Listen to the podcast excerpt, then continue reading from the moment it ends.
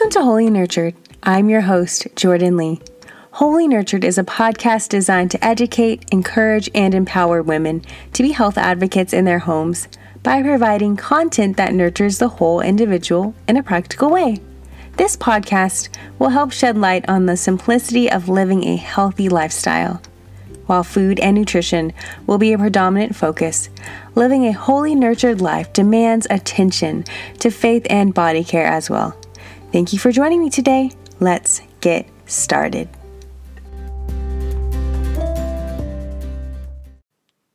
Hello, welcome again to the Holy Nurtured Podcast. I'm Jordan Lee, and I'm excited to share with you my new series, Living Healthfully. Today, I'm going to share some practical kitchen tricks and tips to help make your time in the kitchen efficient, easy, and most importantly, enjoyable. As previously mentioned, my philosophy of food is that food should serve to energize, strengthen, and heal. Thus, we should eat foods that support these things.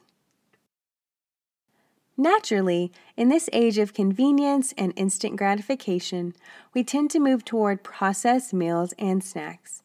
Believe it or not, there is a time for processed meals and snacks, preferably minimally processed, when we may eat away from home, are short on time, or merely have no other option. I'll get more into the differences of minimally and highly processed foods in another video. However, if we desire to live more healthfully, it's best to eat whole foods or what John Mackey refers to as real foods. In the words of Michael Pollan, if it came from a plant, eat it. If it was made in a plant, don't. With that being said, we have to pull up our sleeves and get into the kitchen. Remember this the kitchen is a place not for show, but for go. Let us begin with some kitchen tips. Fresh whole foods have a short shelf and fridge life. This does not include uncooked grains, legumes, frozen fruit, and vegetables. Living healthily requires daily consumption of fresh whole food items. It is not enough to go to the grocery store and buy these items alone. We must actually consume them before they go bad and they are garbage. Deuces! Therefore, tip number one chop shopping. The day you bring your fresh produce home, wash them and chop them. If you plan on cooking them in the next day or two, store them in your fridge. If you plan on cooking them beyond three days, freeze them to ensure they do not lose freshness. As a new mom who does not have all day to wash, chop, season, and cook things in one time, thank you, Shiloh, I give myself a 15 to 20 minute window to chop all my produce. Store the chopped produce, and wash the chop shop gear. Knife, cutting board, colanders, you know. If the Lord wills and Shiloh is still sleeping or in good spirits in her independent playtime, I follow my chopping with seasoning so that when I come back to cook later that day or the following day, the prep work of the meal is done. Muy simplemente. Verdad? Tip number two batch party. Again, efficiency, ease, and enjoyability are what I hope to increase in your experience in the kitchen. Instead of spending hours upon hours in the kitchen every day cooking new meals in amalgamation with washing dishes, ugh, choose to batch cook every three to four days. Typically, I make a few days worth of rice, beans, roasted veggies, and baby food. So, when it's time to eat, all I have to do is grab my already cooked items, throw them on a plate or in a bowl, heat them up, and I am set to go.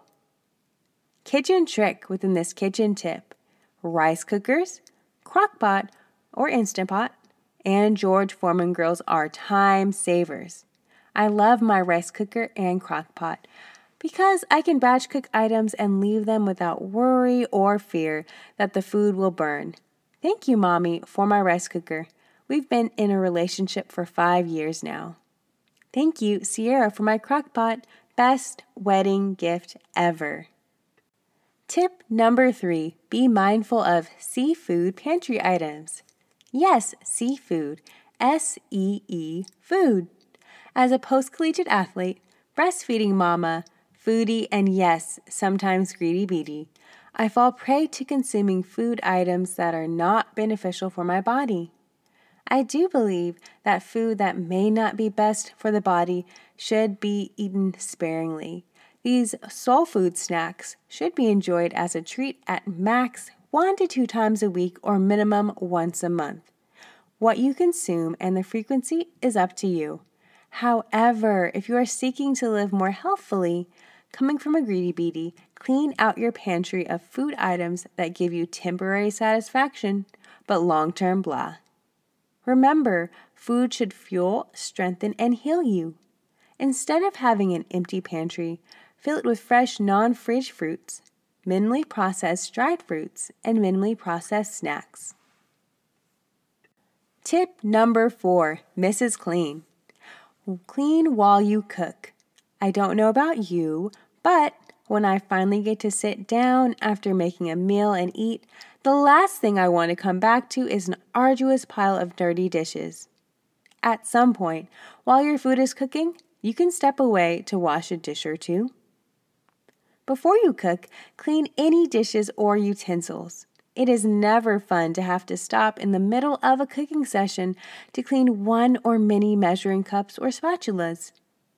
When it's time to cook, like a gun, you want to be locked, loaded, and ready to go.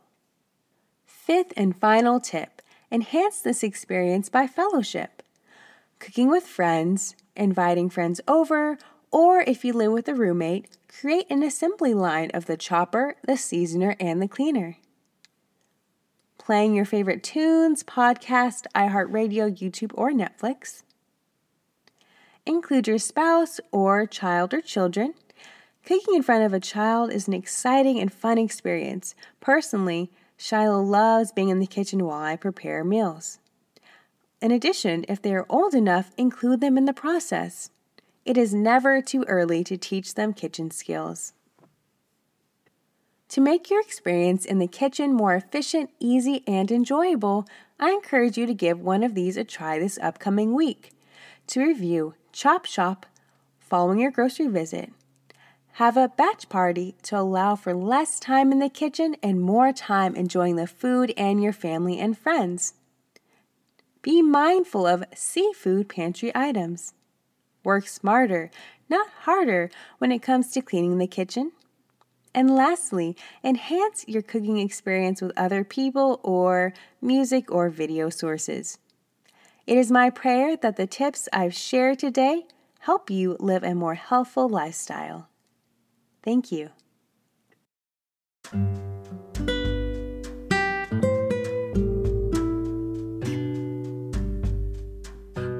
I hope you enjoyed today's episode. It is always my prayer that what I share will serve to educate, encourage, and empower you as the health advocate of your home. If you would like access to the show notes for today's podcast and future episodes, connect with me on Instagram at Holy Nurtured.